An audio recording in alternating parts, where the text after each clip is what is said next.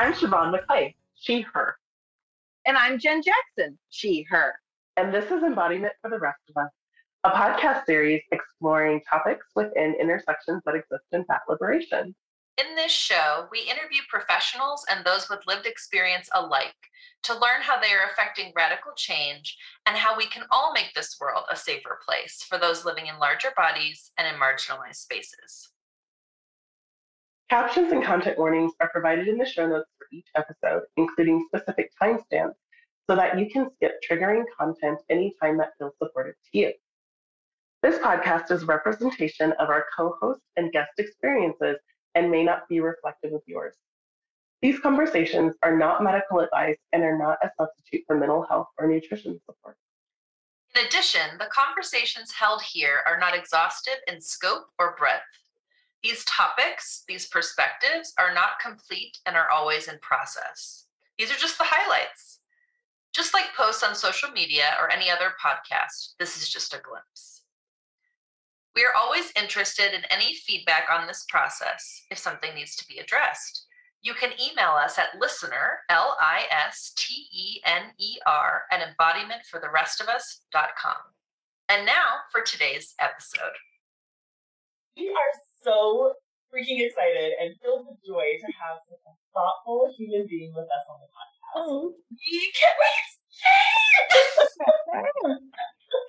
Today we have Tiana with us from France, someone whose words we invest in on our own podcast. There's so much insight coming your way, we just know it. So let's head, let's go ahead and get started. How are you doing today? I am I am hot and sweaty because it Yes. is August and it's hot today. And um, but besides that, I am super excited to be here with you all. Yay! We are so excited that you're here. Oh my gosh. And sweaty. And, And hot. And hot. Heck yeah. Oh heck yeah. I related to all of that. All of it. So thank you again for being here with us. And as we sit with how we feel in our bodies today, thinking about the hot sweatiness and the other things we feel, we'd love to start by asking a centering question about the themes of our podcast and how they occur to you. Can you share Mm. with us what embodiment means to you? And what has your embodiment journey been like, if you'd like to share that? Oh yeah. Oh, this is a good question. This is a big question. Um, I think of embodiment as the ability to feel your feelings. Um, and like just I was going to say, and be in your body, um, which is like kind of obvious, but definitely feeling your feelings. Um, because I know that oh, there's so much conditioning and so much learning that we do to avoid or bypass things that we're actually authentically feeling as reactions to our experiences. And that is not a good thing. Not a good thing at all. So, my embodiment practice, uh, it- it's generous to call it a practice, but because I don't really have any kind of ritual or anything around it. But essentially, I just have really tried ever since I found my way to my body acceptance journey. Um, I just really try to be honest with myself and always try to check in with myself about what I actually am experiencing in a moment. Um, like, uh, it's just this conversation that I'm sort of always having with myself. And um, it's also it's also interesting because sometimes I find myself going, oh, huh, we haven't felt some things in a while, or um, or like uh it's a little bit quiet in here. What's going on? You know, um, or okay, uh, for whatever reason, I can't stop scrolling Facebook, even though I'm not enjoying this. What is going on here? And um, I suppose like that's pretty much all my practices is just questioning myself and trying to be honest with the answers. Yeah. Ooh. You say that a lot too we're still processing. Ooh, that's good. Um, yeah, I love this this idea of just continuously questioning and just being a witness to whatever's going on. Yeah. side of you. Do you feel comfortable talking about what your embodiment, like what your process was to, or to get to some form of embodiment or what your journey was like? Mm, this is a good question. I think I feel like I'm going to say that every time. Um, Thank you. so, um, so I, I'm a lifelong dieter. Like I, I've, I've pretty much dieted most of my life because I've also been fat for most of my life. I've probably been fat all my life, actually, um, and just getting fatter because that's what bodies do sometimes. Um, so I have a really huge dieting history, and the last iteration of my dieting was to quote unquote be on the search for health. Like I was going for health, not for weight loss anymore. But I meant weight loss because at the time, this was sort of like when the discourse was changing around weight loss and they started to talk about health and refer to, you know, health almost exclusively and interchangeably. And so I was right on that bandwagon and I was like, yeah, I'm about health now. I'm trying to just be healthy. And um, it found me a health coach, actually. Um, I stumbled upon a health coach while looking. Sorry for the yelling in the, the corridor. My child has just come home. Um, I love anyway, real life. I'm not a mom. yeah, noisy kid. Yeah, I mean, kids kids be noisy. They This is truth. Noisy, sticky, and sticky. At least mine Oh my god, so sticky. Always, So I'm just like. I don't know how this happened. We just washed that Seriously. sticky.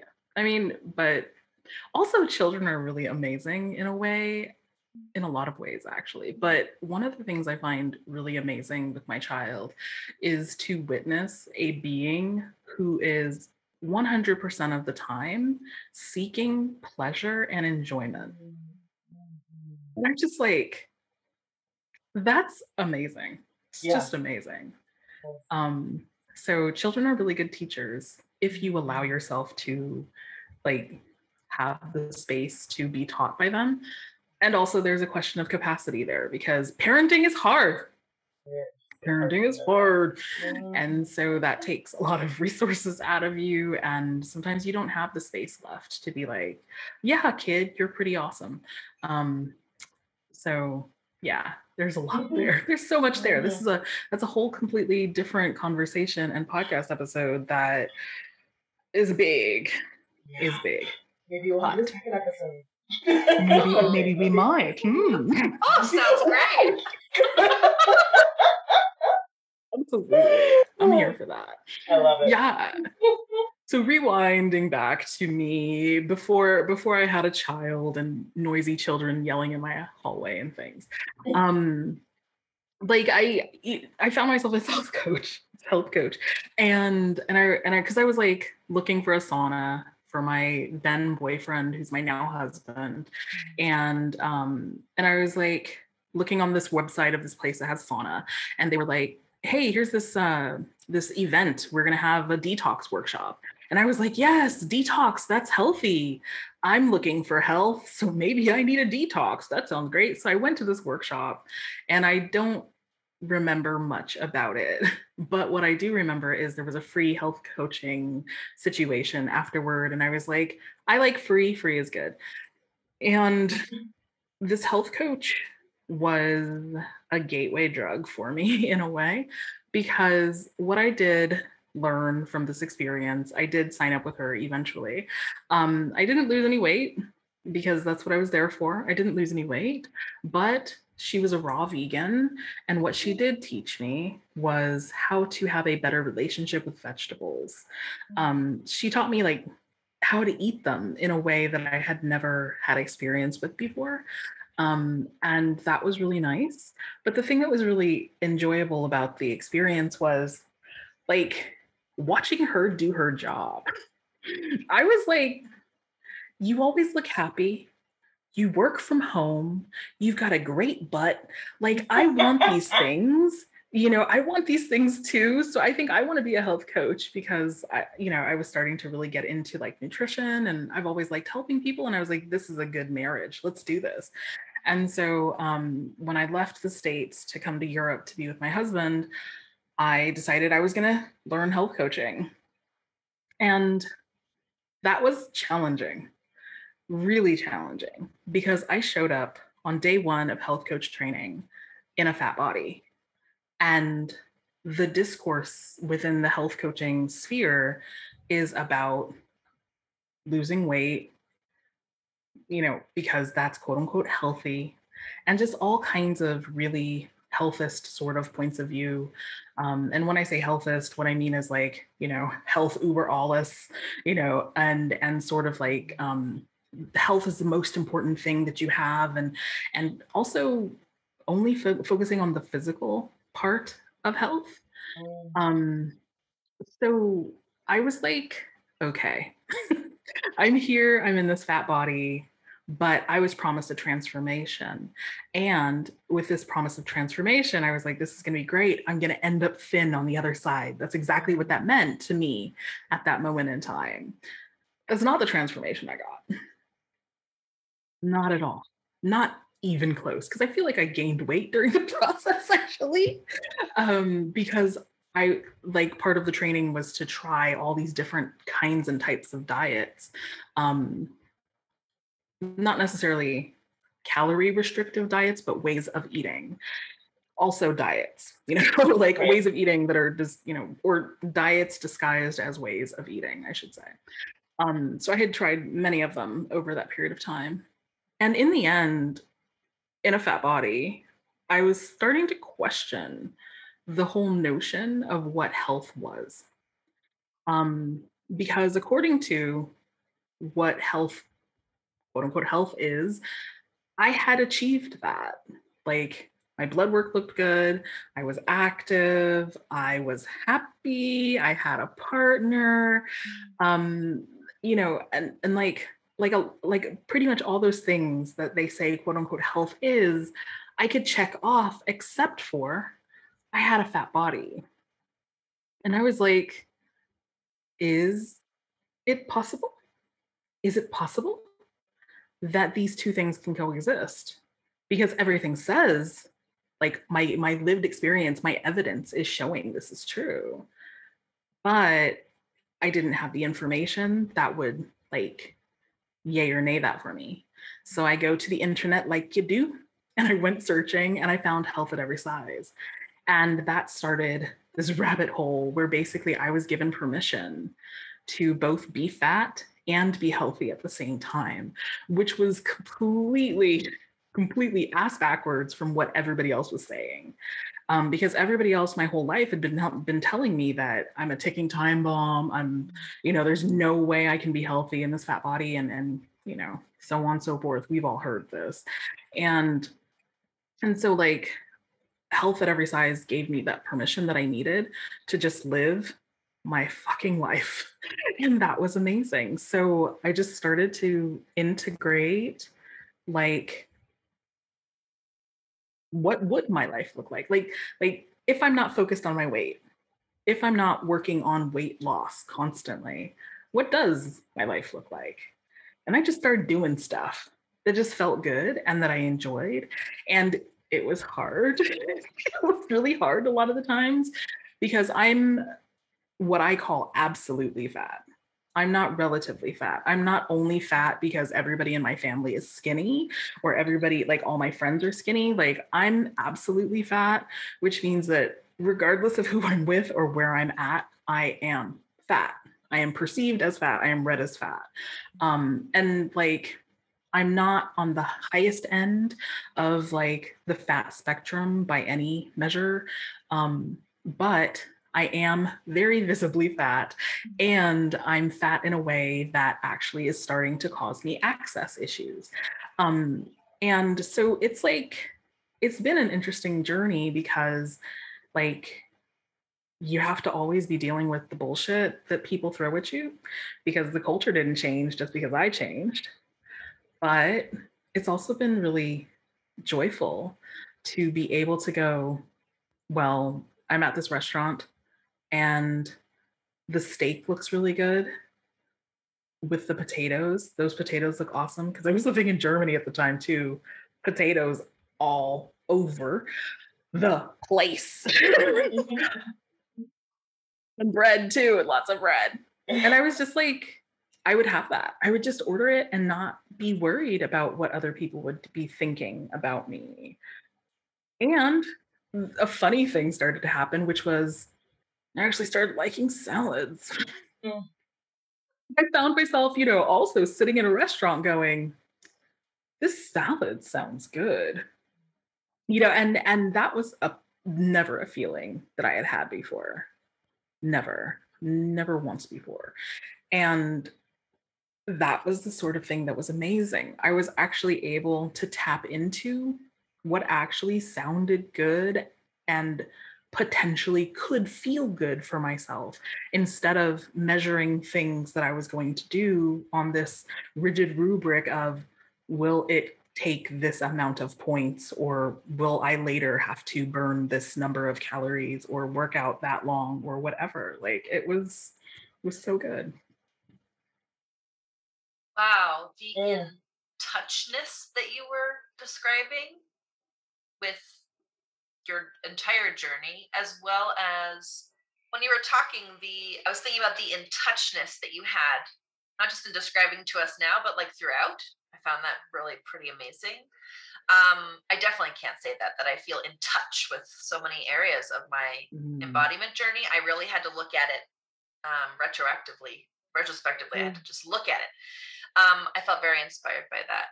And I was thinking of the word transformation, but it really felt like transcending. Like there were these experiences that were happening, and what you described repeatedly was the joy you found, the radical acceptance you found. Um, that that can become the place that you talk from or to.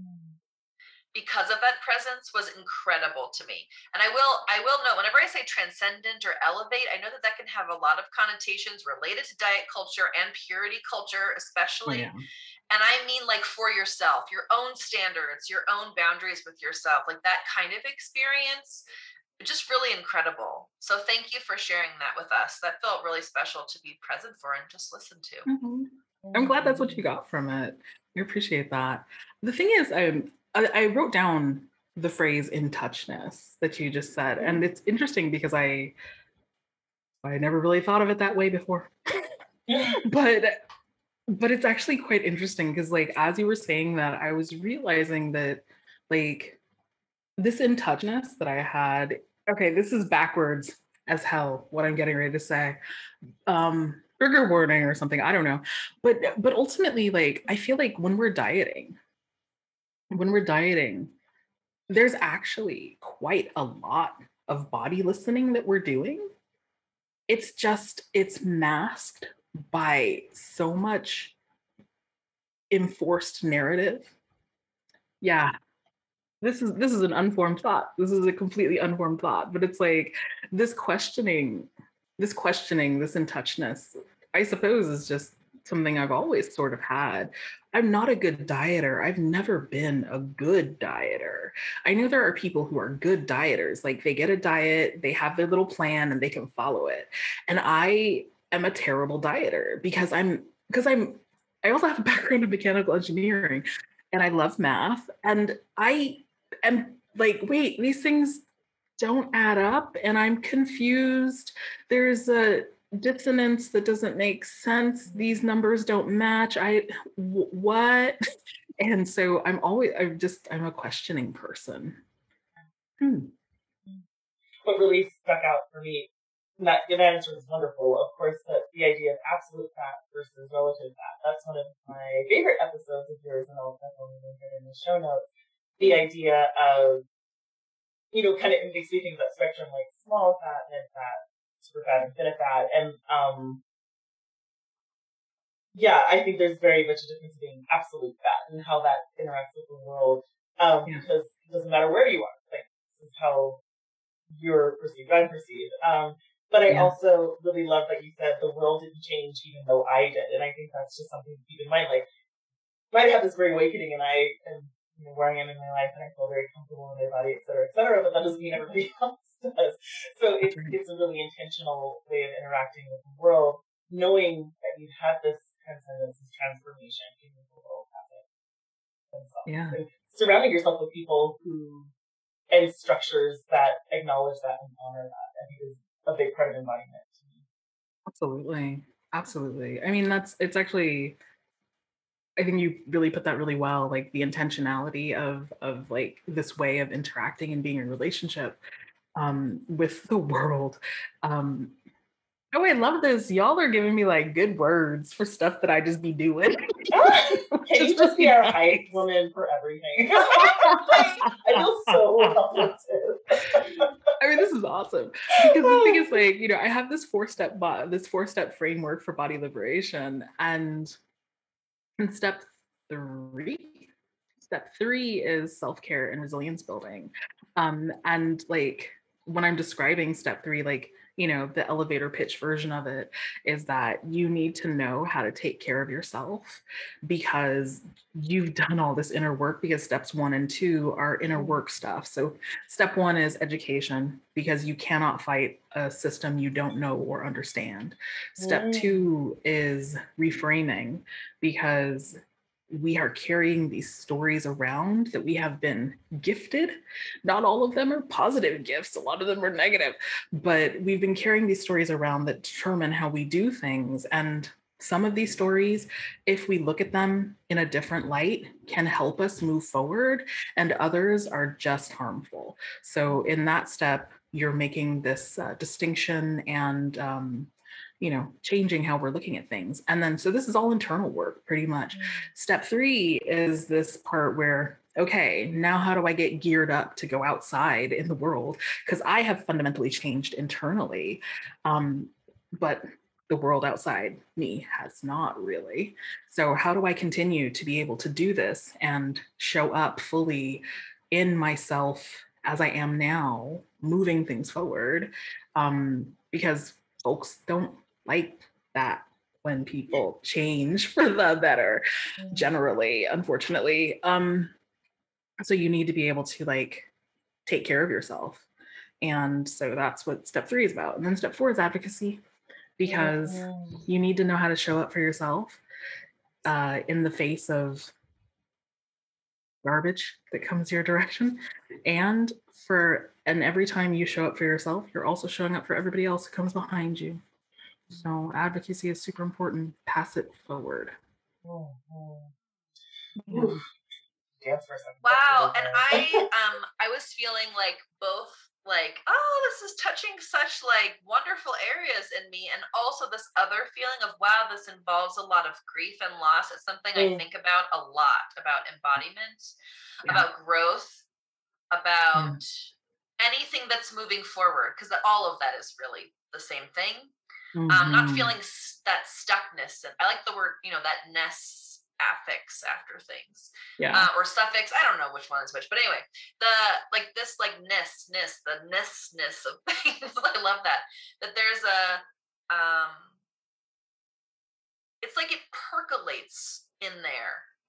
That it's Mhm. not, and it's not just joy percolating. I'm hearing grief percolating. It like it really speaks to the complex nature of being a human being, like a being, Yeah. not doing the Mhm. beingness oh, yeah. that and we're every something i've i think about and talk about a lot probably is like how each of us has all of the past versions of ourselves within us and that's part of growth and a trajectory of moving forward just living life surviving Yes. living thriving all of them and there is a feeling like once we learn a lesson that we're done now sometimes and there's also a feeling of unlearning means we're done now also in the Mm. same way or um that it doesn't get to carry us forward that we're in a new stuck place like these things were kind of sitting with me as you were talking that there is a real um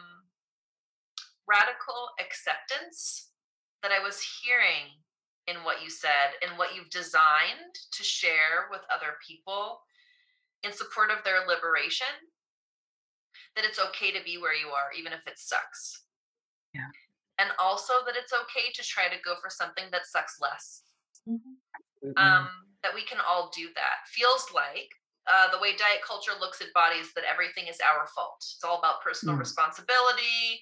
Um, if the diet wins, it wins. If the diet loses, actually we've lost because we're the ones at fault. Like that there's not not really a lot of space to be a human being. There's only a lot of space to be a human doing. When you were talking about um like some people are good at diets. Yeah. I was really thinking like, yeah, they're just doing and doing and doing. And yes, you have to be in touch with how to make yourself do even when you don't want to. And how to make yourself do even when it doesn't feel right for you and it feels harmful. It's like just keep doing though. Um, I was just really hearing the being in what you Mhm. were sharing about liberation. Like I've never thought about being in liberation like as being so like necessary for each other before until I was listening to you. I felt like a gift. You were talking about gifts, and I was like, this is a gift. Mhm. Right. This Oh. is a gift. I love it. It's interesting because I had to like as soon as you started saying being and doing, I was like, ooh, this reminds me of something. Like I had this thought, um, and I wrote it down, which is capitalism is human doing, and post-capitalism is human being. Wow. I have chills up and down my spine. Seriously. Oh, Awesome. I mean, honestly, because because like I mean, you could take the word capitalism, you could replace it with diet culture. They Yeah. are interchangeable. Mhm. um, Yeah. any other version of oppression um, all of them are about doing they're you know doing where there's like there's there's a performance required there are rules there are like mandates and moralities and and if you're not doing this then you're wrong um, all of this oppressive system stuff is a doing sort of system it is humans doing this in order to uphold a system that Mhm. just harms us all because we're not designed, we're not created, we're not put here to do all the time. We're actually put here to just be, you Mhm. know? Um and like if we could just get back to that because that's where we started. Just being, you know? Like the wonderful thing about being is that you get to be human. You know, like Mhm. you get to you get to burp and like you know it happens like like bodies are just bodies are weird bodies are Bodies are so weird weird. and they're sort of gross and and like they're also amazingly fascinating um and we know so little regardless of how much we know about our bodies. And it's just it's like every time we learn something new what we continue to uncover is how connected we are to nature because we are of nature. And nature ain't out here doing. Nature is out here being. Like let's just get back to that Mm. Mm. Mhm. Wow. Oof. Yes. I mean, I have nothing to say about that because I just would say Same. with that. Yeah, I thought about responding, but I was like, that feels like weird. I just wanna sit there and- and Exactly. I'm just Yes. that's wonderful because in my head in my head i'm just like i'm like oh god that was really woo and oh, we love woo. We, we love the woo woo. love woo. Woo, woo, woo. There's something very special about the imagining in a woo place and the conversation Mm. that happens in that place that's really powerful. Like in a way agree. that's really hard to describe or anticipate except being in the moment of it, I find. So that's just amazing. well the thing about liberation is none of us understand it none of us have experienced it so if we're talking about liberation and we're walking toward liberation we're working toward liberation what is liberation? Mhm. we don't know. We don't know. We've never had it. We've never seen it in in lived memory. Um we've never experienced it. And every single one of us who is working toward liberation on our backs we are carrying all of the oppression and the bullshit and the conditioning that we've always been given which means that unfortunately what tends to happen is we recreate the shit because we know it. Um and so we have to constantly be asking ourselves like did we just recreate some bullshit or are we actually doing something new and different? I mean that's the power of liberation is that we don't know what it is. We get to create it. We get to dream it but then we have to do the work right? We have to do the hard part which is because the dreaming part is fun. It's sexy. Mm. it's really exciting and and like it gives it just gets you jazzed up. But guess what we actually start have to we have to we have to start making it happen. And the making it happen part is the hard part because that's the part where we have to go okay i'm reproducing my conditioning. How do i not do that? Let's undo this. I mean i mean it's it's something that has been seen. Um, frantz fanon for example um, wrote this book in 1967 called the wretched of the earth. And he was talking about um, the I'll uh, the Franco-Algerian War, and so he was he was a I think he was a psychologist, if I'm not mistaken. Um, and what he was writing about in this book was how the Algerian people who had become liberated from France through this war ended up recreating the colonial systems in themselves. Um, and I mean, it was really fascinating because it's like, yes, absolutely, this is what happens. I mean, we try to say, oh, like we're liberating ourselves, you know, we're we're doing something, we're getting away from it all. But then in that running away, we're not challenging what we're running away from, mm. which means that we're not able to build something new. I got a snap. I was already holding it back. But I'm not. I'm not gonna hold it. Um, I was like, yes, yes, yes, yes. Wow. Yeah. But even the language that we use can trap us in the old system. Absolutely. Mm-hmm. Absolutely. Uh, it's making me think about like, oh, this conversation about defund or abolish. Mm-hmm. That abolish has that liberated sl- stance, that it's in that direction um, and yet it is based on the old system in some ways. And I've seen a lot of discourse recently about like, what if we did not just stick with this word because it's so used and so commonplace now? Does it even mean what we said it means anymore? Has mm. it been taken over by the same oppressive structures? How is it is it benefiting us to even have this conversation about this word anymore? Um, not that I feel like liberation has the we shouldn't talk about it anymore kind of slant. Um, it's just really interesting to think about that. Hmm. No, absolutely. I mean, for example, great example is body positivity. Body positivity is born out of fat acceptance, yes. which is a radical movement started by fat queer people um, to like make space for them to make space for themselves in a society that has rejected them and continues to reject them um, and so body positivity was this kind of gentler version for people who were in recovery from eating disorders. Um, and here, this day and age, I mean, apparently it's morphing into body neutrality or something, but but it was it was co-opted by by like corporations mm-hmm. to sell products to us. You know, I I I don't need to buy Dove soap in a round bottle. Like that doesn't make me feel better about myself. Thank you.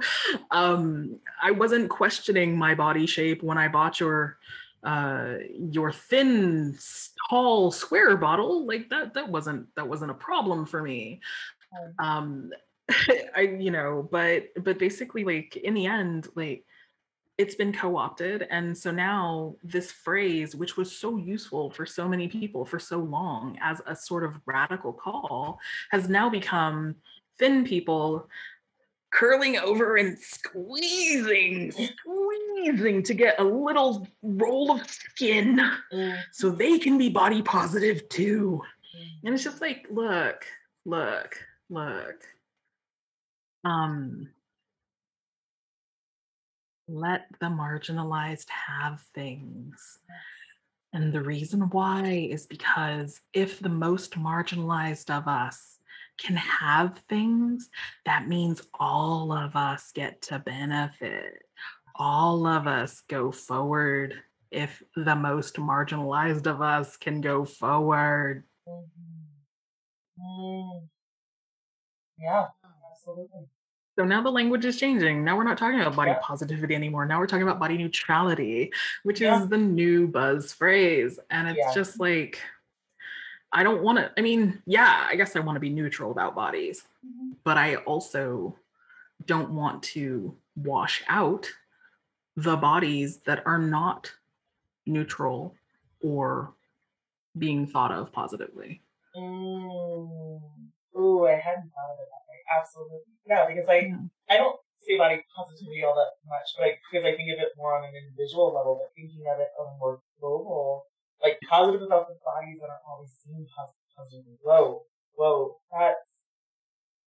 Now I'm going to use the term again. Now it's going to come back into my vocabulary because like I'm saying like fuck this toxic body, body positivity, blah blah blah, and I'm like, hmm, positivity. I'm going to start saying it all the time. There is toxic body positivity Oh, is when you know like it- you know it's like we're oh positive about all bodies like i mean it, it, it, it's it's as a term it is a term that promises something good because the word effing positivity is in there Right. you know so it's like yes this is good let's get behind Mhm. this being positive about bodies Mm-hmm. except that it gets gate kept by people who have power Yes. who tend to be Mhm. the people who are closest to the idealized standards of beauty, Absolutely. which means thin, conventionally attractive, meaning like, you know, these uh, basically European centric features, Mhm. lighter skin. You know, it's just folks like me, folks like you, Siobhan, we get left out of that question, that conversation. Mm-hmm. Absolutely. Mm. I was Ooh. also thinking about how ableist that was sitting with me. Thinking about body neutrality. Some people don't have access to that. Mm. Yes. This Bodies is they're the born into, the bodies they move from or to, the bodies that are disabled. Yeah. And also the bodies that you can't see from the outside. What's different? Mm. Yeah. Mhm. um, and in a more silent way that those people have to hear that and know that that's not accessible to them. Mm. And I really appreciate what you acknowledged about. I was just sitting here thinking, like the whole time I was thinking, oh my gosh, I have a lot of privilege in this conversation right now. Um, because I do have traditional European features. I absolutely do. And just thinking of like it doesn't matter the size of my body actually about that um and i never really thought about it like that so i really appreciated you letting me just be here and sharing this space with me while you were saying that because that had a real impact on me because i have not even thought of that before right which is my privilege that i couldn't even see it Right. um but i Yeah. i really appreciate thinking about that Yeah. Yeah, I mean it's it's important um because we don't know what we don't know, right? Right. And when I started my journey uh, my own embodiment journey, my own fat acceptance journey, like it changed my health coaching. Um cuz I started out like health coaches tend to do, which is like, yes, let's talk about how to eat more vegetables and Mm. drink more water and get more exercise because you need to lose that weight. It just felt so hypocritical to me. And it felt hypocritical because that wasn't my lived experience. Mhm. Um, I losing weight, mm, not something I was ever really good at. Um, and and basically like it my coaching started to be informed by the experiences that I was having. Um, and so I start like doing what most people do is you get really excited about a thing and you're like, let's all get to love. Let's love our bodies. Let's body love. Yes, love it. Self, all of it, love. And I started to understand trauma because that's Mm. something that was fun that I didn't realize, which is my work, body liberation. Jen, you talked about this a little earlier grief and loss. This is trauma. We're talking about trauma. Dieting is causing trauma. Beauty ideals, beauty standards, these things cause trauma. And when I started to realize that I'm actually talking about trauma here, not just like, oh, you just need to be more confident. You know, like how confident can you be when you have like PTSD? You know, like like confidence be damned, um, or real access issues, or both. come on now. Confidence is never gonna get me fitting in that airline seat. I'm sorry. I can be confident as I want to be, well dressed as I want to be, and that seatbelt still ain't gonna buckle. Um, so like these things don't matter. These things don't matter that much. They don't matter that much. I mean, they do, but they don't really matter. Um, and I realized that, like, okay, I'm out here shouting, you just need to love yourself. And that's unfair to people who just can't find access to that.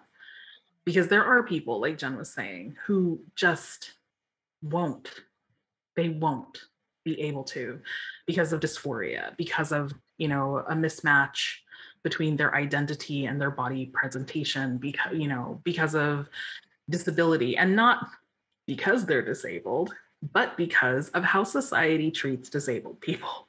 You Yes. know, because they're chronically ill and they're constantly having to grieve the fact that this is a new thing for them and they're no longer going to have the life that they used to have before, you know, or because they're fat and it is a real real thing that causes you to have blocks in your life.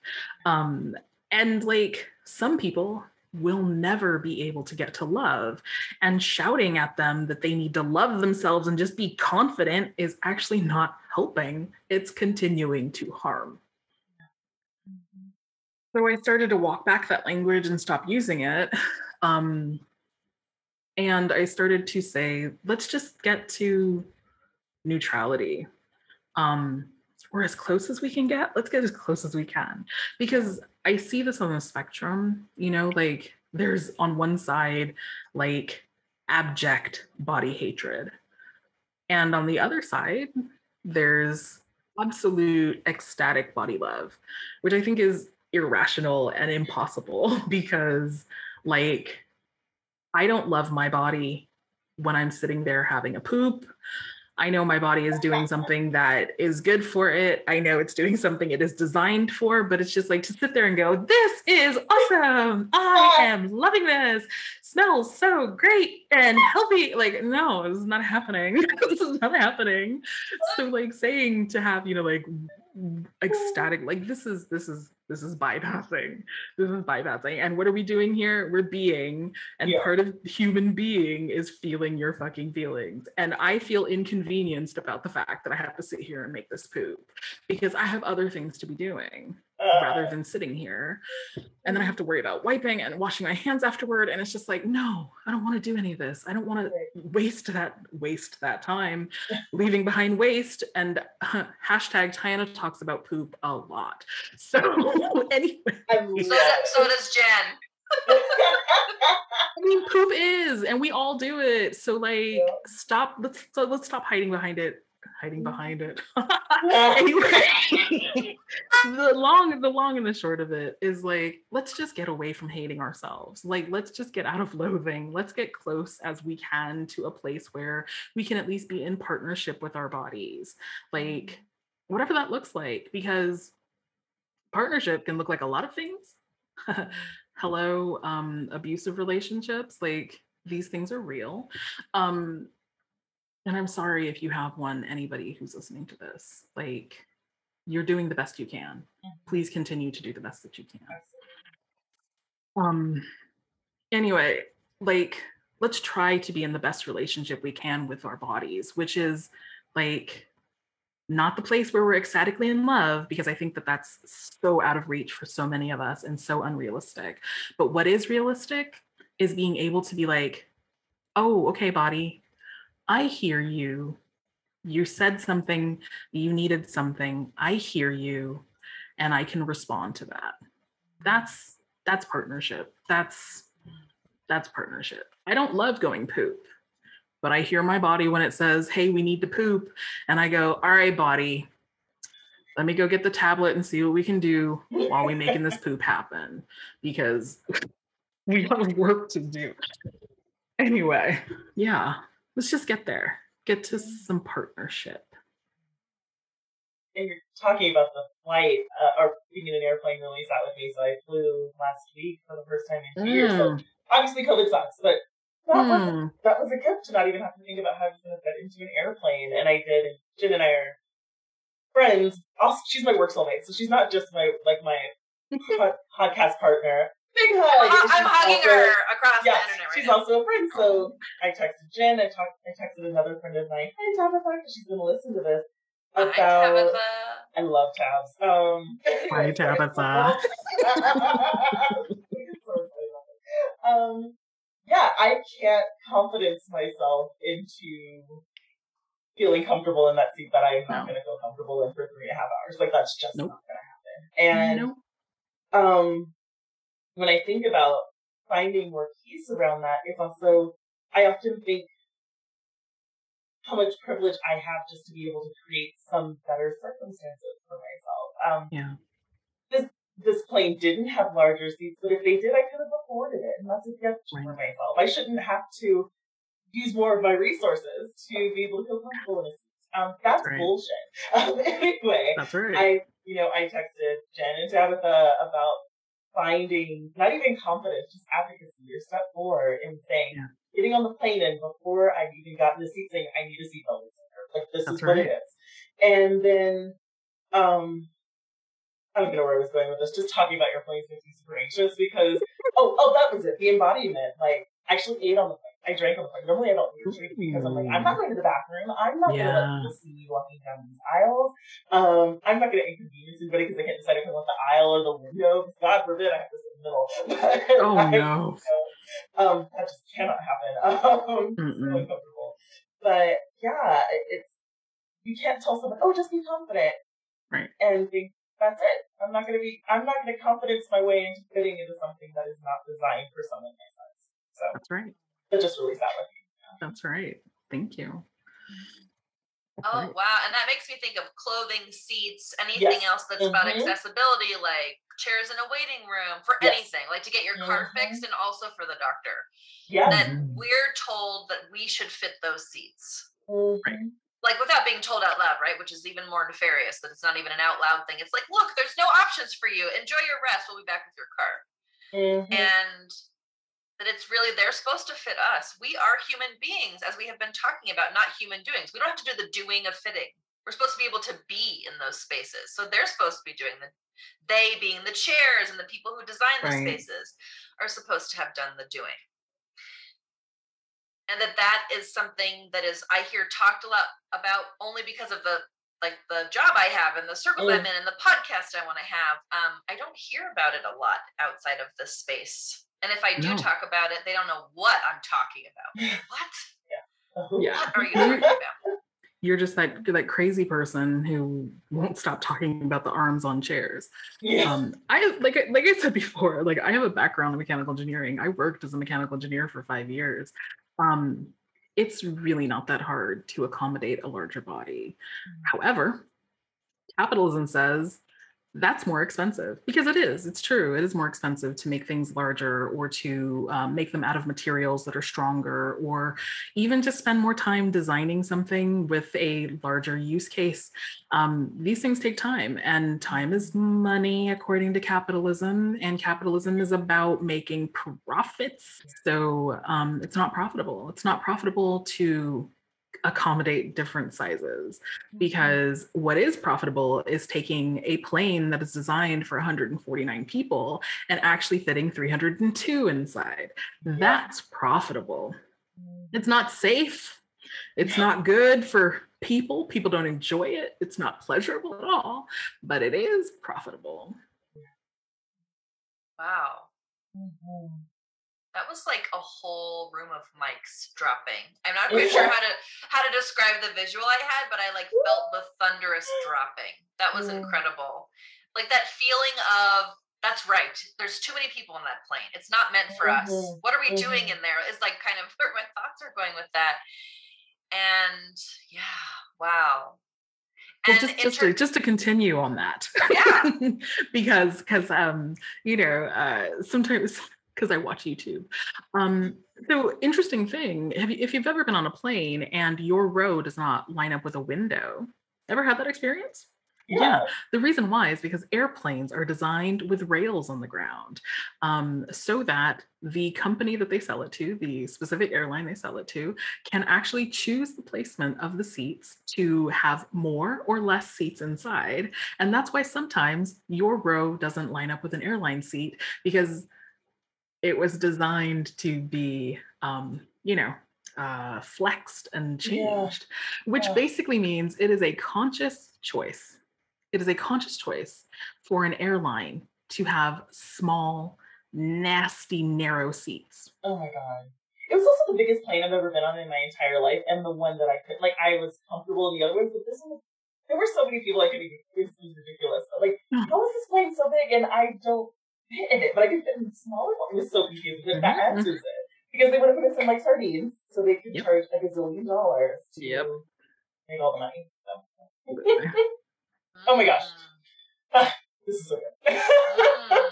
And this is also reminding me, just thinking about all these really functional and accommodating things, thinking about seatbelt extenders, yes. as well as access from someone in a wheelchair to get mm. from the mm. wheelchair they came with to the plane, and then on the other side to safely get their wheelchair back without it being damaged. I was just mm. thinking about um, that it's still on us to ask for a seatbelt extender. Mm-hmm. So when I need one, I have to ask for one. I have to know yeah. at the airline which place I'm supposed to ask, um, how to even use it.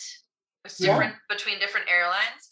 Um, and something I don't experience, um, but people who have are in wheelchairs who are flying, um, their lifeline can be that wheelchair and probably is in almost all cases. I, that felt like a judgment. I'm going to erase that. I'm going to I'm going to repair this in real time. Hold on. These people need their wheelchairs. They need to yeah. have what it is they need to have. Yeah. And that wheelchairs get broken so often. I don't know if I'm paying more attention in the pandemic or what's going on. Maybe I just finally tuned into it. That it happens a lot and it takes hmm. months to years to get a new one back and they're in the yeah. second location, not where they came from. And if that place isn't home, what are they supposed to do? Um, hmm. this kind of feeling that the burden is on us just keeps continuing as we're talking. Yes. And when you were mm. uh, zooming all the way back to we've changed, but the world hasn't, mm. that there are going to be more people who need these accommodations, mm-hmm. not less. And there needs to be more awareness, not less. And yet it seems like it's not really moving. People move, and we're being yes. different versions of ourselves. And yet it's the those responsible for the doing are not doing. So I'm mm. getting a little angry as I'm saying that, and just like sitting in this place of that fucking sucks. Mm-hmm. And I wish, I actually wish for a lot of different buttons in life, but I wish for one where I've had a realization that I could make it so everyone gets it in the way that I got it, mm. especially people yeah. in power, to be like, you get that you should never break a wheelchair again. It is the thing to have care about that you don't affect their whole lives. Like, let's push that button. That's what anger does to me. I want a button. That's what I imagine to calm down. So you've heard my little. What I use. I, am calmer. I, uh, I found my button. the visualization, absolutely. I, you know, it's um, it's interesting to me in a lot of ways how dominance works because a lot of people who are part of the dominant class aren't actually what the dominant class wants to be. What I mean by this, great example, sorry for this example. It's a it's also a terrible example and I know it's super overused, but I'm going to talk about Hitler. Um Hitler was I, I, would say like the OG white supremacist, but actually I don't even think that's true. I think there was lots of white supremacy going around before Hitler showed up. Um, Hitler wanted to create the Aryan race, the master race. The master race, which was supposed to be German, tall, fit, blonde haired, and blue eyed. I don't know how tall Hitler was. Wikipedia probably could tell me. But what I do know is that number one, Hitler was Austrian. Hitler was also brown haired. And I think this man had brown eyes.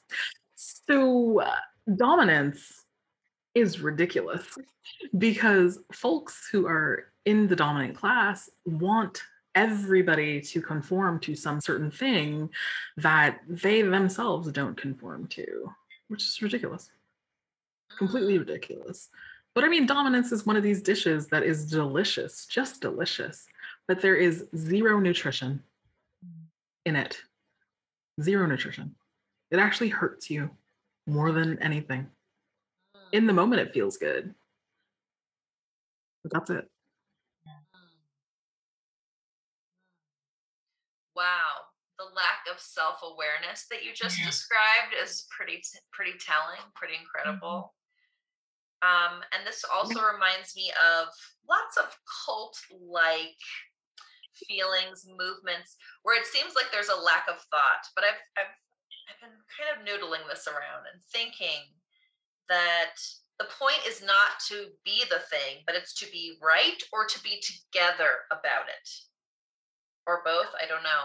But that it's like how can we say this is the thing and then how can we make everyone else on board with this it's a weird like outside of humanity kind of process how could you ever be in that kind of like the warping of life and reality in that it's very strange to me but very powerful and enticing like you're saying Yeah. being part of a collective no matter what it's about is pretty enticing Absolutely. It's survival. It's Mhm. also survival. You know, I mean, um, maybe you're not 100% on board, but all your friends are, all your family's here. Um, and uh, it's hard to like make new friends. So I guess I don't really believe this, but I I'll go along, I'll march with y'all. It's fine for now. That Mm. happens too. That definitely happens too. oh But we're also Okay. not taught. We are not taught how to question things. And you're a natural questioner I Mhm. suppose I am. I do too. I annoy myself with how many questions I ask. it's for a purpose. It's okay. But I also like, wow, can I just just take something B? at face Can I value? just be? yeah, Yeah. I just enjoy something. Yeah, I feel you on this. Mm. But questioning is also how I learned how to make lemon meringue pie, which is my favorite pie. Wow. Bonus information. I love it. Love it. Wow. Oh, I love this. And as we explored the first half of the title of the podcast, I'm super intrigued about how this conversation is going and about the second half of the title of this podcast. So I'm curious, what does the rest of us mean to you and how do you identify with the rest of us?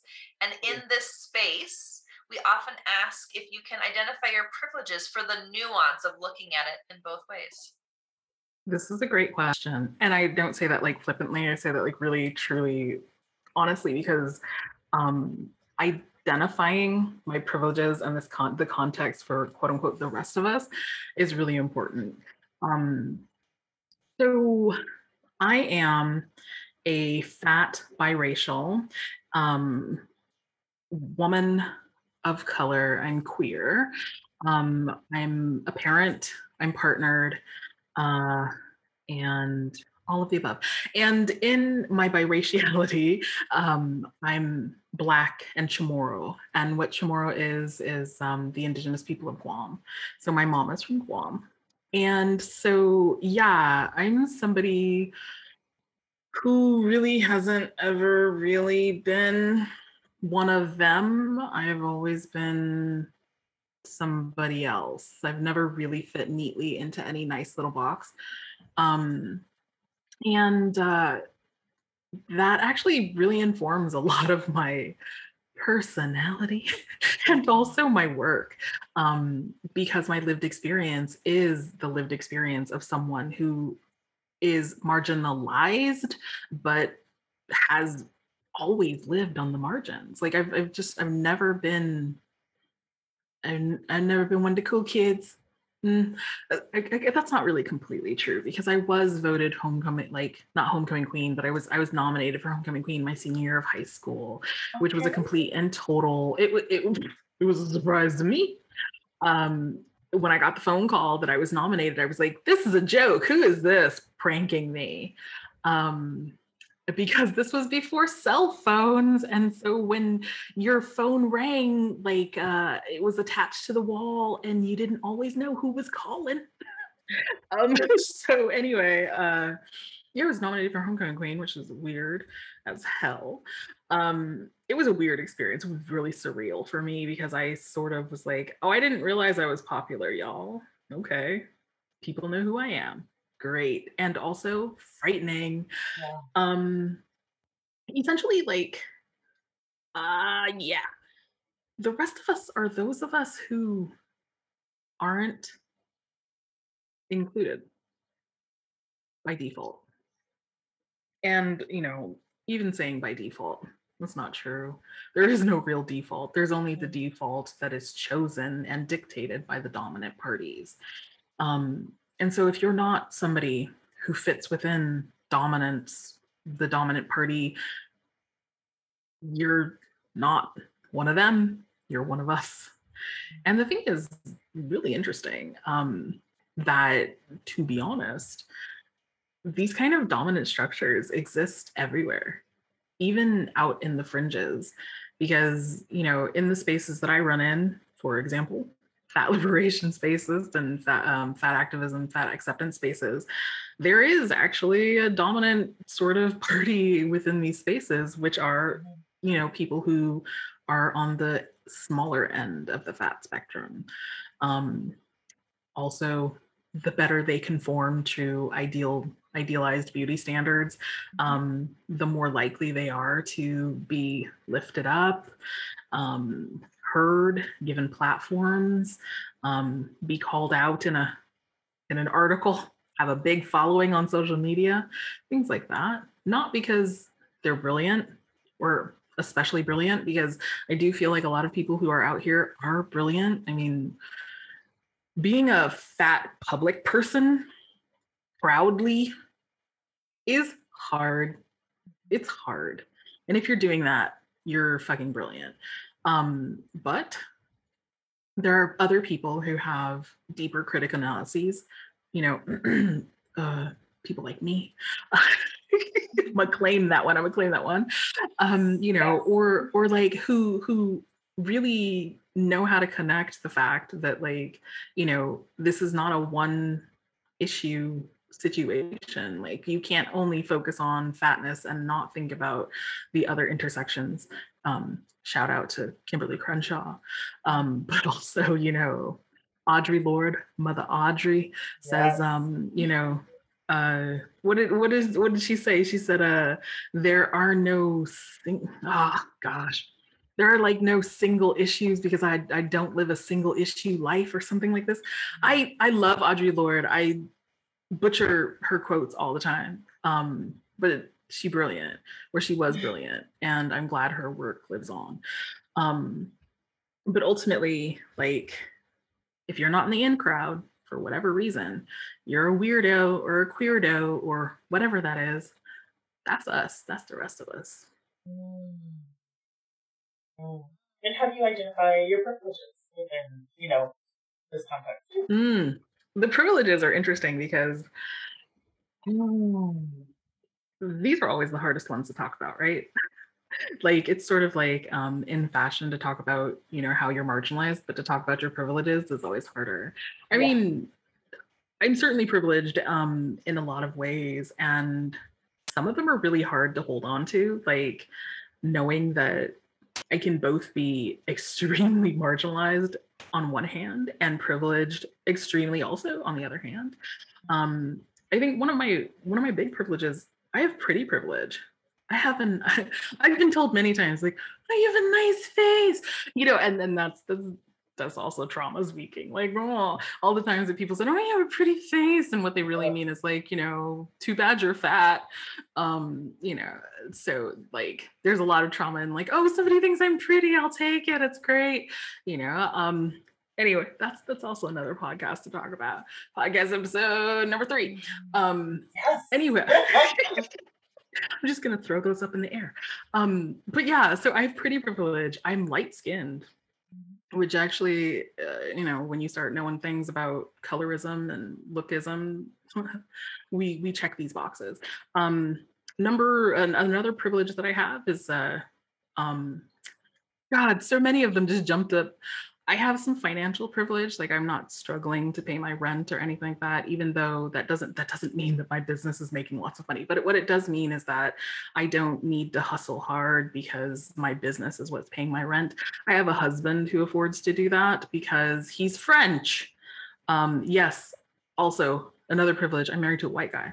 Um, and uh and there's that. And then like, you know, I I am easily identifiable as a feminine person. And so far we identify as a feminine person. So um, these things work. There are also privileges i have. Um, another privilege i have a college education. Um, i also have a an easy to listen to voice which is Mhm. helpful. A lot of the times when you're trying to make points about things um i oh god we're gonna have an exhaustive list. We're not gonna have an exhaustive list but we're gonna i have nice big boobs which have served me very well in a lot of times in my life. Um yeah i i can be funny like um i i can i can be funny. So like yes i Yeah. i'm really I, I get real awkward and like humor is actually my my response to feeling awkward about things um so that's a privilege um also i think that uh I might have ADHD, and I'm saying that out loud nowadays more often than not. And um, it's quite amusing to me because in being somebody so marginalized, I have had to mask so hard, which means that even the things that like are on the assessment, I don't really, I can't really say yes to these things. So it's hard to like actual actually get a diagnosis for for ADHD because I have had to mask so hard um, that I'm like really good at performing neurotypi- neurotypicality. So there's also that as a privilege. I know how to spell real good. I do. I love spelling. Uh, I spell really good. It's important to me. Um, yeah, all of these things are privileges for me um, that really help me quite a lot. I'm a bit tall. I'm five foot seven. I'm five foot eight if you like me, but I'm five foot seven, and um, that also helps because I'm I have a large frame. I have a big, big, broad shoulders, and there's really nothing small on me. And uh, these things are privileges as well.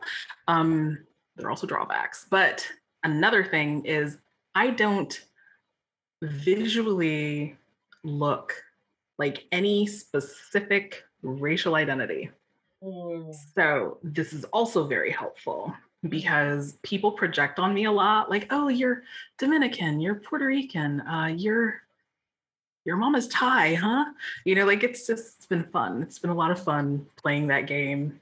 I think I've been Native American one time, which was pretty cool, but also what? Hmm. yeah.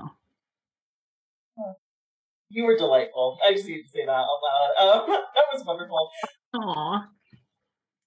This is also a privilege. I'm able to do that. Like, I apparently am really good at making people feel welcome. Yeah, I agree with that. Absolutely. That's awesome. Ooh. Yeah.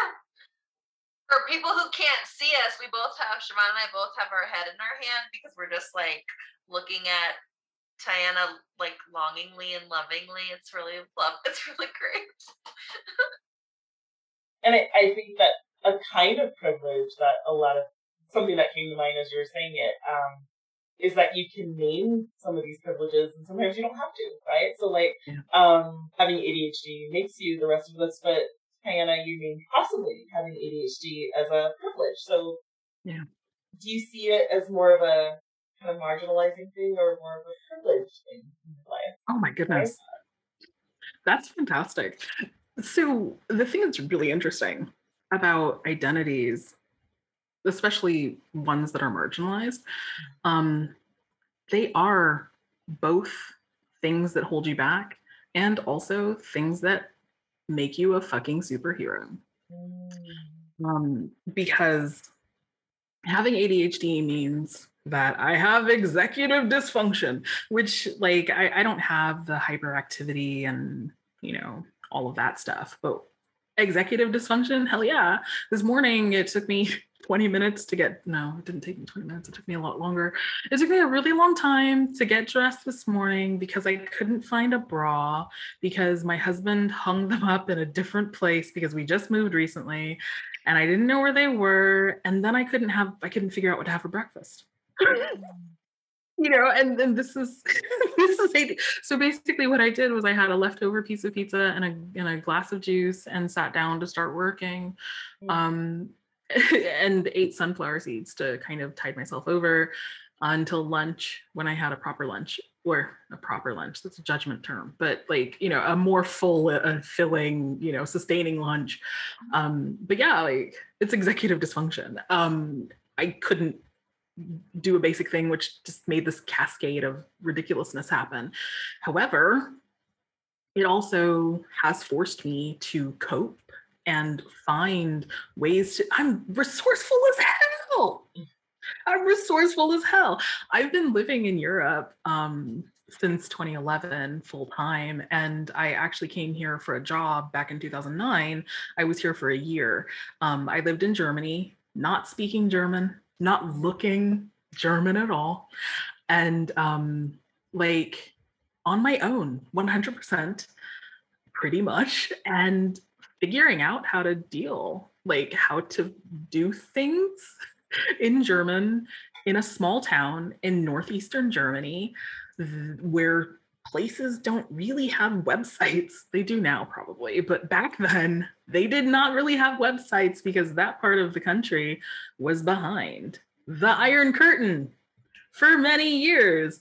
So they're still catching up, you know? And so, like, you can't do a lot of the things that you would normally do.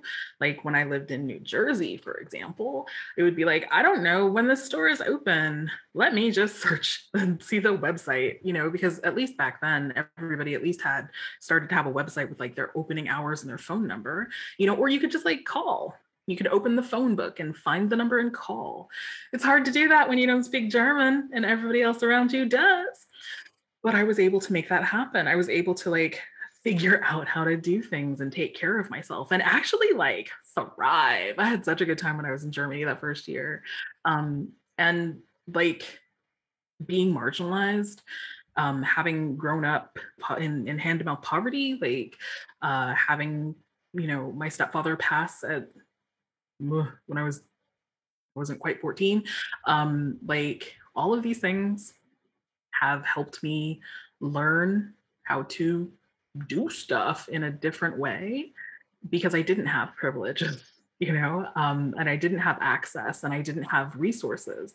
And not having resources causes you to be resourceful. Some folks call it ghetto, you know, because um, you cut up a box to do an XYZ or you're like flossing your teeth with the package that the Doritos were in. But the fact of the matter is, is actually no, this is resourcefulness. Yeah. This is you taking what is available to you and making do, making things happen. So that this is why these things are also a good thing. I mean, honestly, like being fat is one of the sort of I, I was gonna say joys, and I was like, no, that's not what I want to say. Um, it's it's been it's been sort of a blessing in disguise, and the reason why is because being fat brought me to where I'm at today. Mm. You know, um, if I had not been fat, I would not have been on this journey. I would not have been having to ask these questions or struggling or challenging myself or the world I live in. You know so these things have this is also good as well as bad. Mm. Ooh, the dialectics, one of my favorite words ever yes. of something but it's the both and. Bad, good. Like, not that they're against each other, but like they're in some yes. kind of like swirl together. Um, and Siobhan, as you were reminding me what I said when we were talking about our rest of us, the com- conversation, I was like, oh, wow, I don't even agree with myself from the past. This is so interesting. Even before Tiana said anything, I was like, oh, you know what? I don't think I agree with that at all. So I've really begun to see it as a privilege because I was able to mask in a way that made me do, be a human doing Yeah. in a way that made me accepted in a way that like also lit up my brain, right? So I was able to cope. And in the last five years, where I'm like, oh, maybe I want to relax for the first time in my life. Oh God, yes. Um, like, like maybe I want to have just a day where I don't actually do anything. First of all, I have no experience with that. Not one day in my life before the last five years had I ever Mm. experienced that ever yeah. like unless I was like horribly sick from pushing myself too far, which is not, of course, the same. I mean, like a, a peaceful day, you know, designed Mhm. by me, fulfilled by me, all of that. Yeah. Um, where I was like, oh, but it's really hard to do this. I don't know how to do it, and I had to unmask to be able to do it, Yeah. right? And to have been able to stay masked that long was a privilege. To not even, um, I did try to seek a diagnosis, and my mom did as well when I was much younger. Um, but I didn't have to have it to be able to be in the world. And in fact, it got me where I would like to have gone. Yeah. Um, and I, I really was really resonating with the last thing you said that like fatness brings us somewhere. So I'm in a mid-fat body, right? I, I technically have a straight size body like these the nuances of i'm Yeah. fat and also i'm straight sized i'm sitting in a place of privilege in a world that is not privileged well compared to the standard the ideal you were talking about. It's important to look in i was going to say both directions but i'm going to rephrase that. It's it's important to look in all directions from where we are at our privilege at how we're marginalized at who and what is holding us down at who lifts us mm. up Yeah. like what are the what are the hows? Like the really juicy interesting details. I'm only interested in them because of experiences where i have not felt like the privileged one. That's actually oh. how i got that perspective and i have never thought about that in my life or even put words to that not like that. So i appreciate that very much. I'm gonna mm. I, I feel like i have 20 or 30 journal prompts from you today right? at least to like like wow i've never talked about it in this dir- and i think the directionality of language i can't wait mm. to talk about intuitive eating and health every size with you because i think about the direction of language mm. about that in so many directions all the Mhm. time. I just can't wait Now, so here's the other thing that I do want to say because I know there is very much this narrative, especially when you're talking about a black woman. It's like, oh, you know, um, like black women, they take out, they can do anything because they're so strong, you know, and and basically that strength comes from the necessity to survive. Like, I mean, basically the basic biological, the basic biological drive of survival, but also like you know you have to become resourceful because you don't have resources. Um but the fact of the matter is is like i i sort of like i want to acknowledge this is why i'm resourceful. I'm resourceful because i didn't have resources. Mhm. but also i don't want to glorify that. I don't want to say like we should all like go struggle so we can be resourceful. Like no let's not do that. Like Mm. can we find a way? Like i mean i and i think like this is part also of what informs my work toward liberation is that like can we find a place where we can like be resourceful because we want to be or it's Mhm. interesting or like we develop it because this is this is what we're into versus being forced into it like Mm.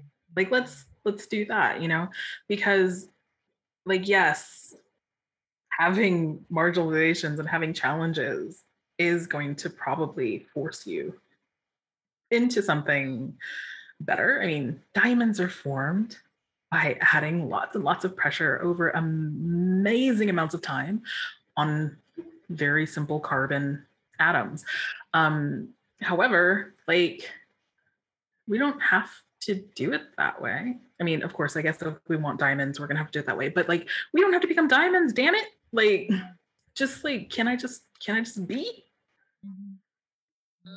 Mm, Gonna be a cute lump of coal. Yeah. mm. Yes, just be a lump of coal. Lump of coal is useful. I Wow, play you Stardew know, Valley. I play Stardew Valley. Lump of coal is like necessary. So so precious.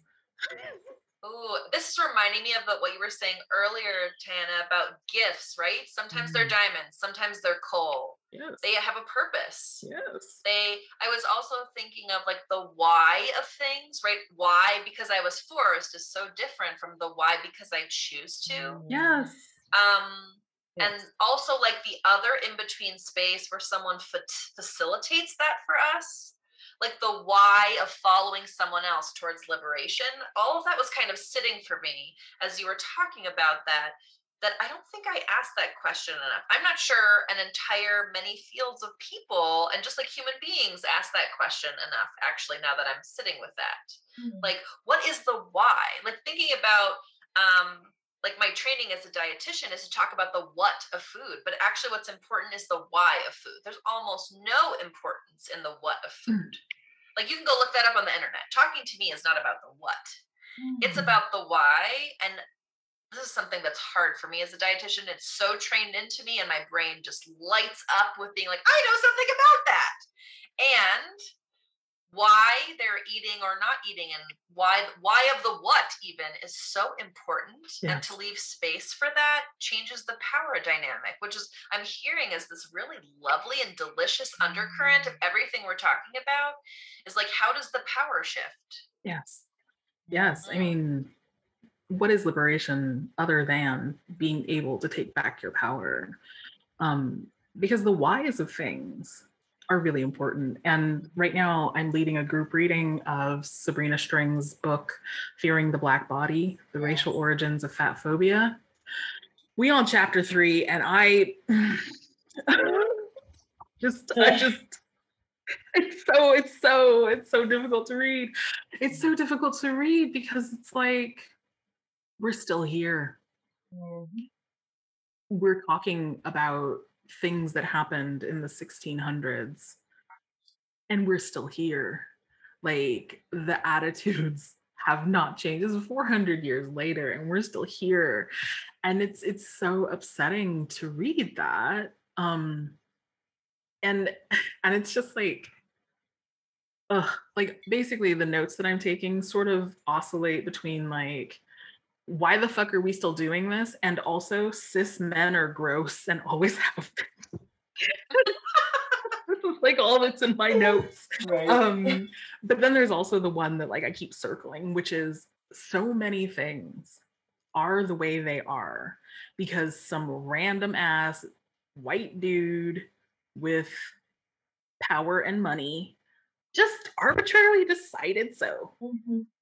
There's no real reason behind it it's just arbitrary it's like that sounds good i i like that I like today this. This is what it is now. yeah we're gonna do that now Mm. Can we start the way we relate to all people about this? That seems great. Yeah. pretty much That's a real fast forwarding takeoff kind of garbage. Right. Garbage, total shit. That's what I was thinking as you were talking. I was like, oh, Mm-hmm. this is total shit. yes this this is what my notes look like just like this is garbage like i'm, I'm highlighting things and just writing like this is garbage gross just gross like so much of that In the margins of that book, I wrote WTF. I wrote Yeah, I W- wrote what the that a lot. fuck a lot. Yeah. I wrote circle back WTF. I wrote that a lot. Like I don't even know what to think about this except what the fuck. That's what Mm. it's a lot So it's a lot I relate to that. Right. And I am a person in a white body. I'm I have all these privileges and I'm reading that and feeling anger, despair. How can it still be like this? And knowing that I'm like like it's like a sample size taste, you know? It's like nothing. Um and it's ever present. I, yeah, it's ever present. I'm just now noticing, but it's ever present. Yeah. Yeah. Humbling.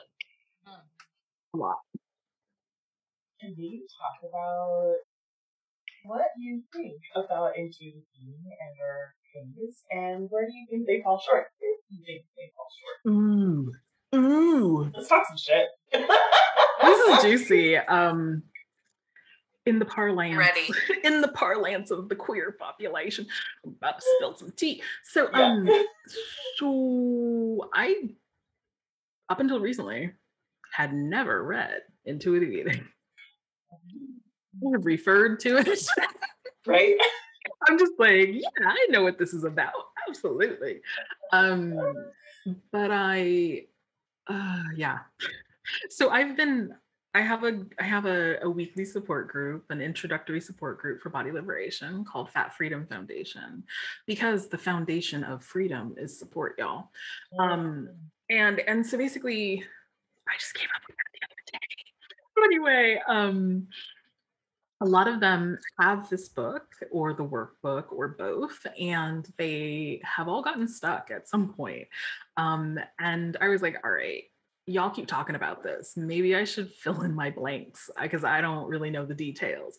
So I started listening to the audiobook because that's all I have capacity for right now. I do not have space to be reading books, which I love books. I have so many books and I want I love everything about like holding and turning pages and all of that stuff. I love it, but I don't have capacity for it right now. So, um I got the audiobook and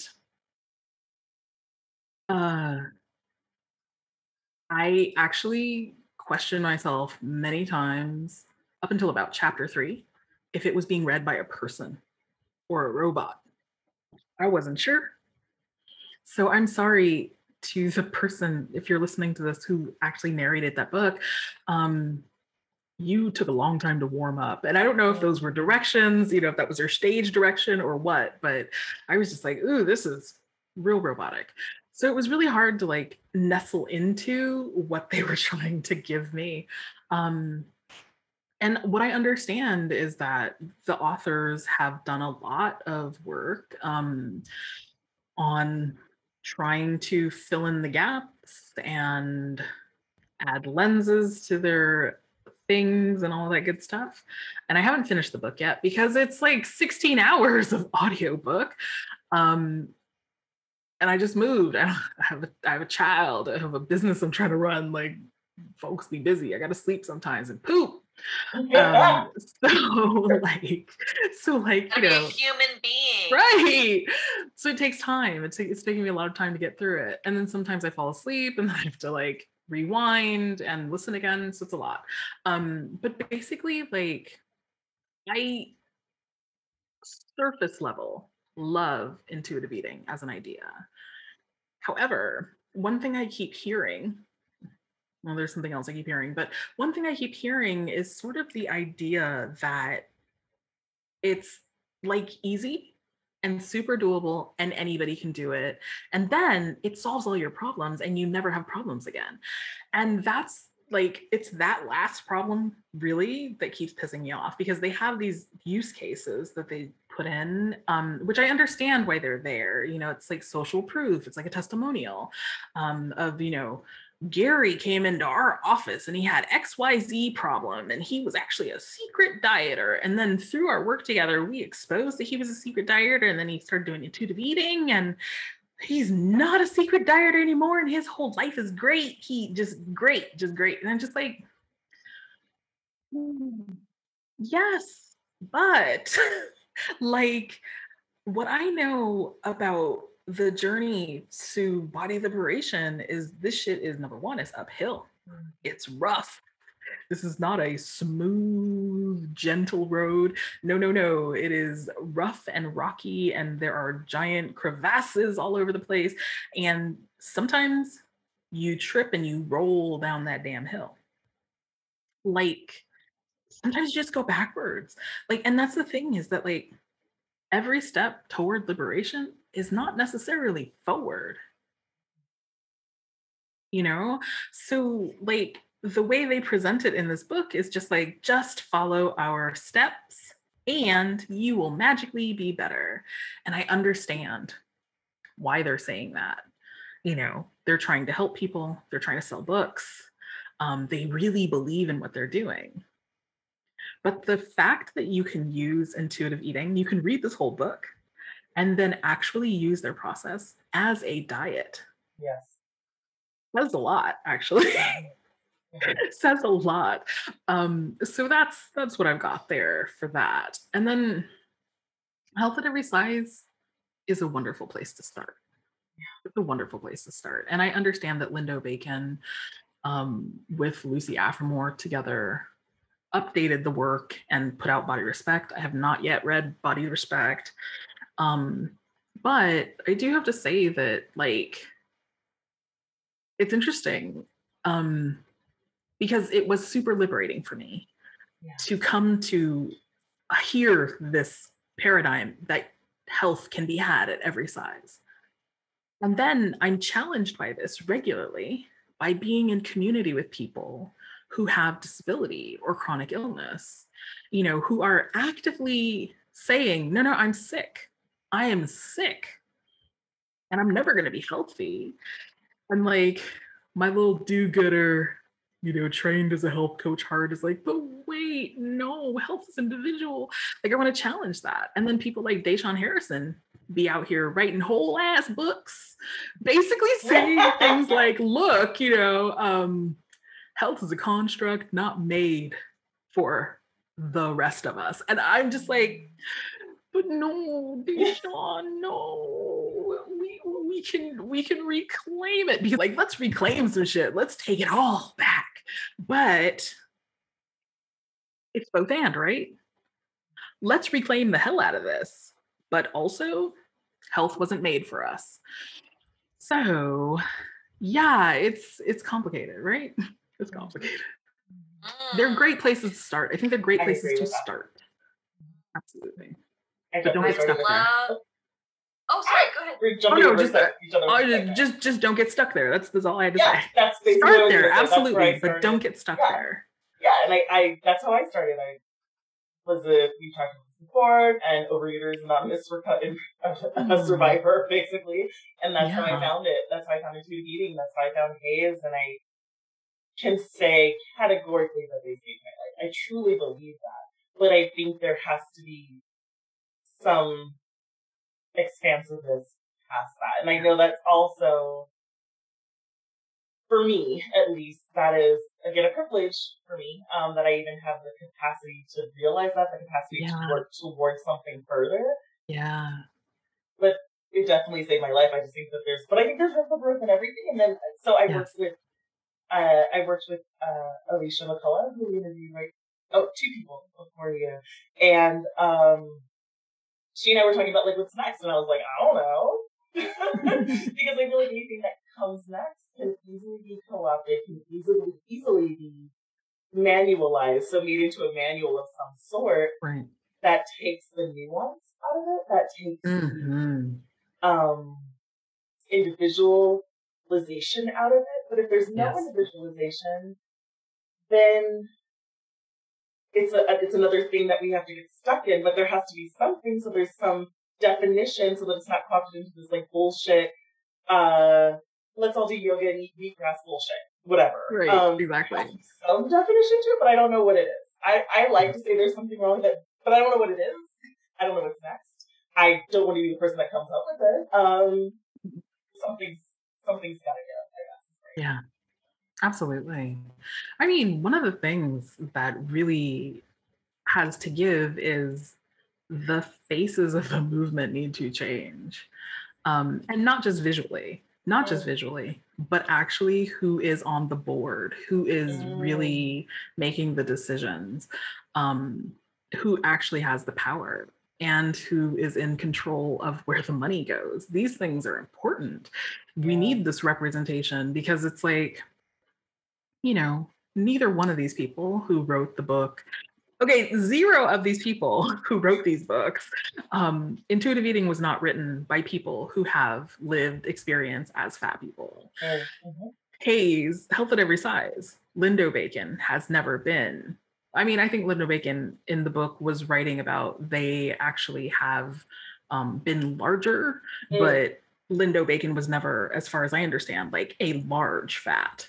Um, same as same as what I understand for Lucy Aphramor. So I appreciate the work of all these people, all four of them who have written these books. However, like it's not my lived experience. Even Sabrina Strings, who Mm. wrote like you know this book putting together like the pointing at the intersection between fat phobia and racism or specifically anti-blackness so anti-blackness and anti-fatness how they intersect like she's not fat either. She's never been fat, you know. And and so it's just like like look, um, I'm glad that I can add to my pantheon a black face.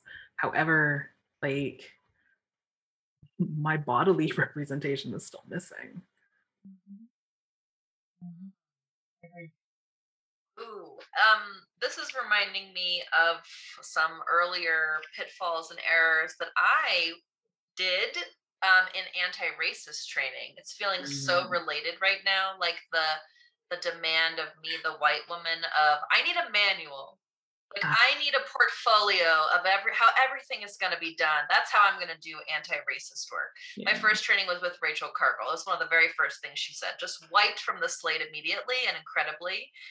Um, but it's like what goes there. And I think that when diet culture gets wiped or we try to wipe it, that's what the whole first chapter of intuitive eating is supposed to be addressing, the first two chapters, that it's like, let's wipe this clean. But what fits in there and what did was chosen to be wiped clean definitely has these slants and narratives that you're talking about of privilege and lack of lived experience Yeah. of being in a larger body and it also makes me think of invisible things and chronic illness things like not invisible to the people experiencing them i mean we Surely. can't like judge them from far away Right. um, or close up.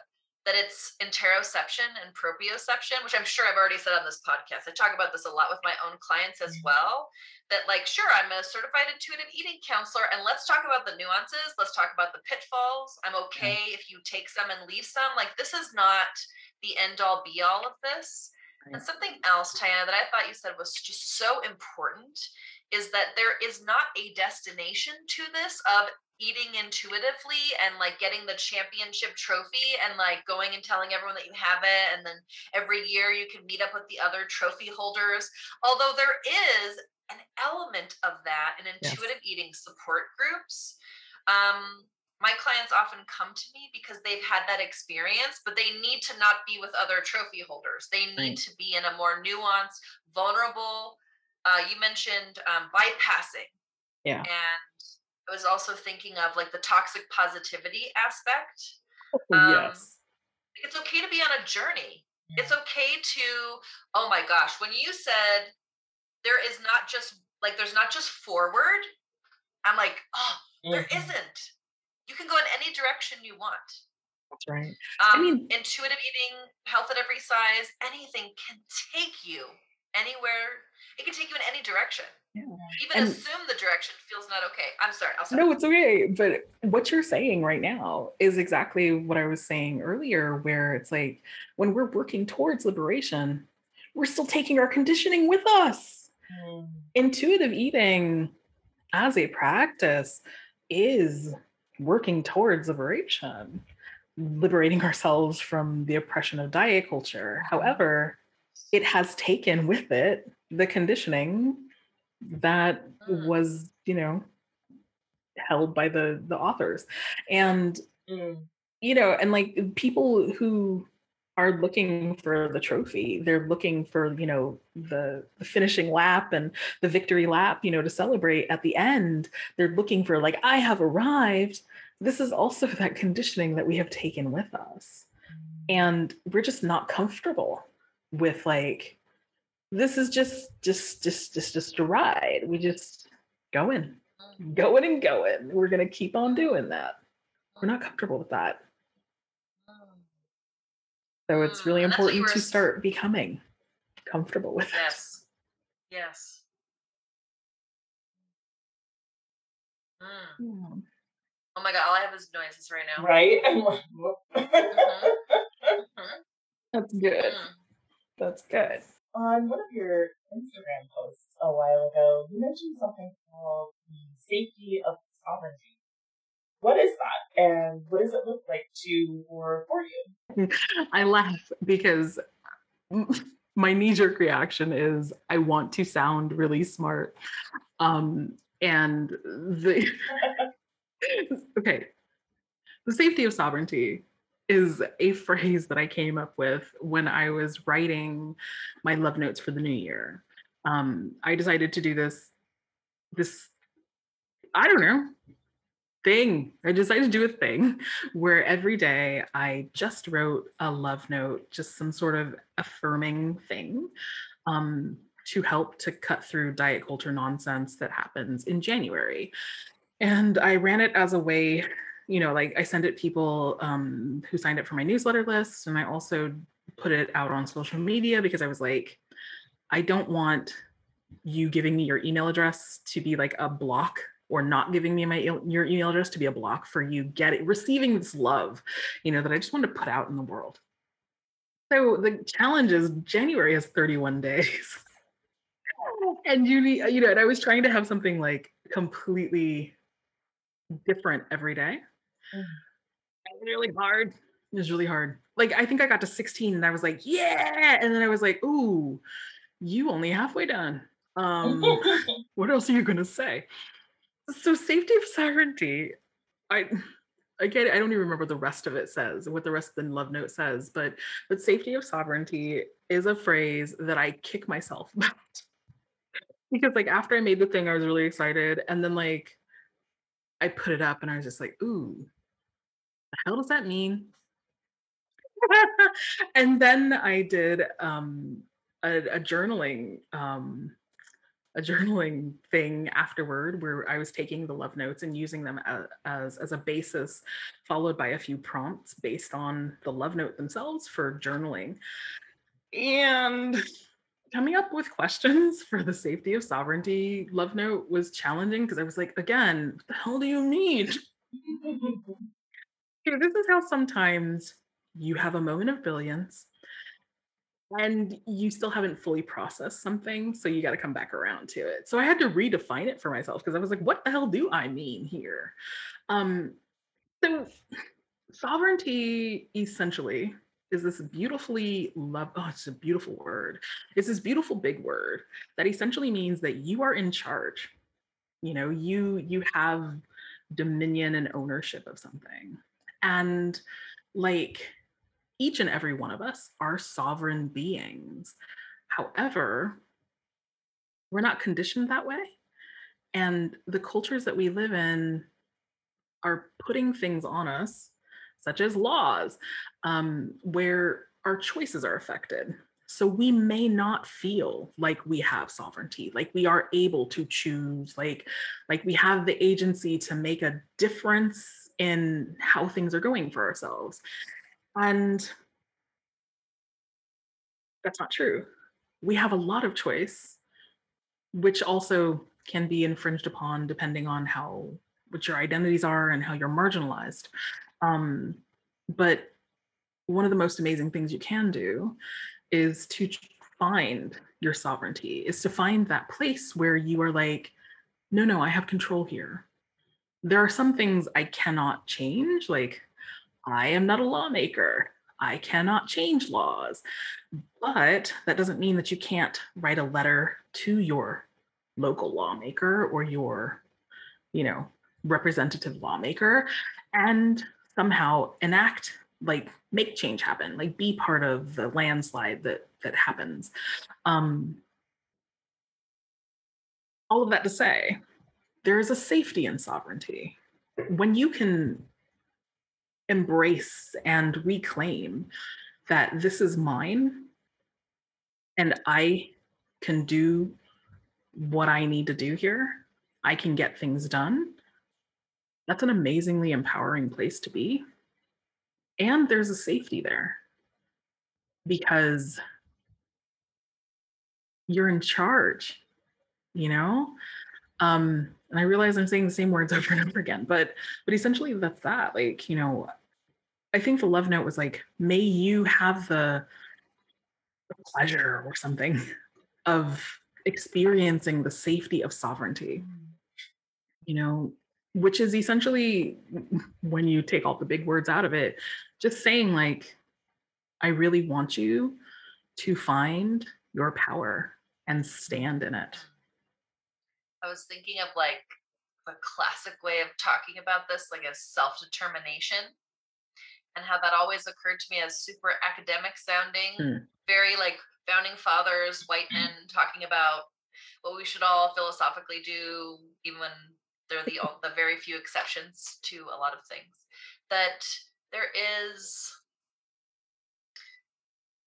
there is an element of containment that happens even around agency and autonomy because it's inside of a system the patriarchy the medical industrial complex like inside Yeah. and what you how you were just talking about it really sounded expansive. Mhm. Yeah. like the perspective is one of being expansive.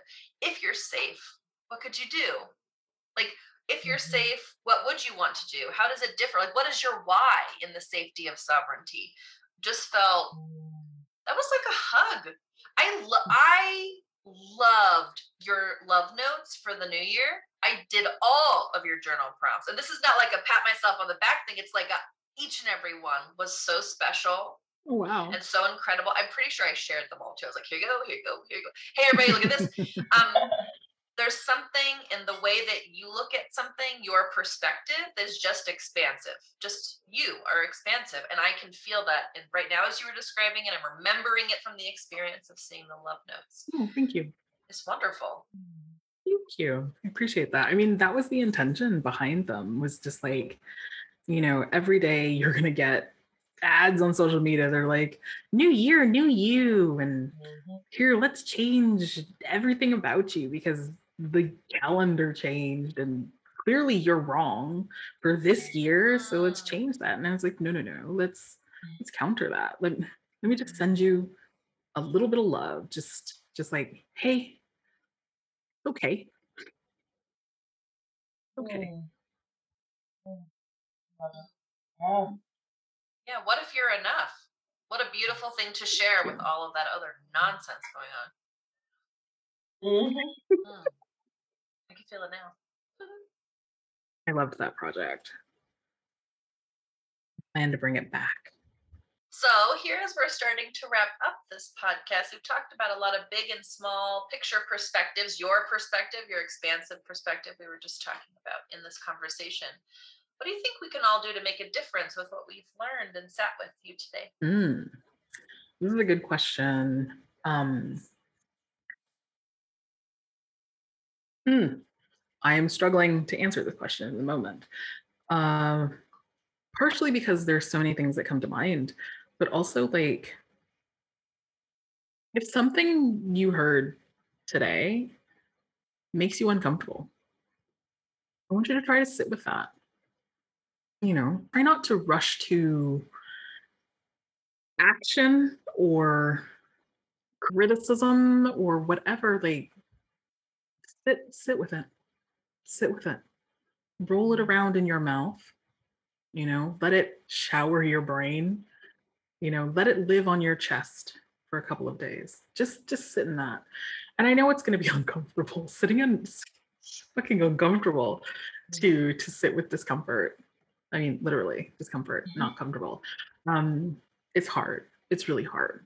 But just try to sit there with it. And after you've sat there for whatever is the amount of time that you can stand ask yourself why was that uncomfortable and see what comes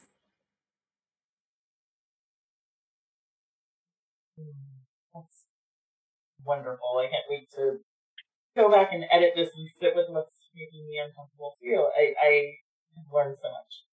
no Mm. thank you When you said let it sit on your chest, I was like, ooh, there are things There are sitting on my things, yeah. chest.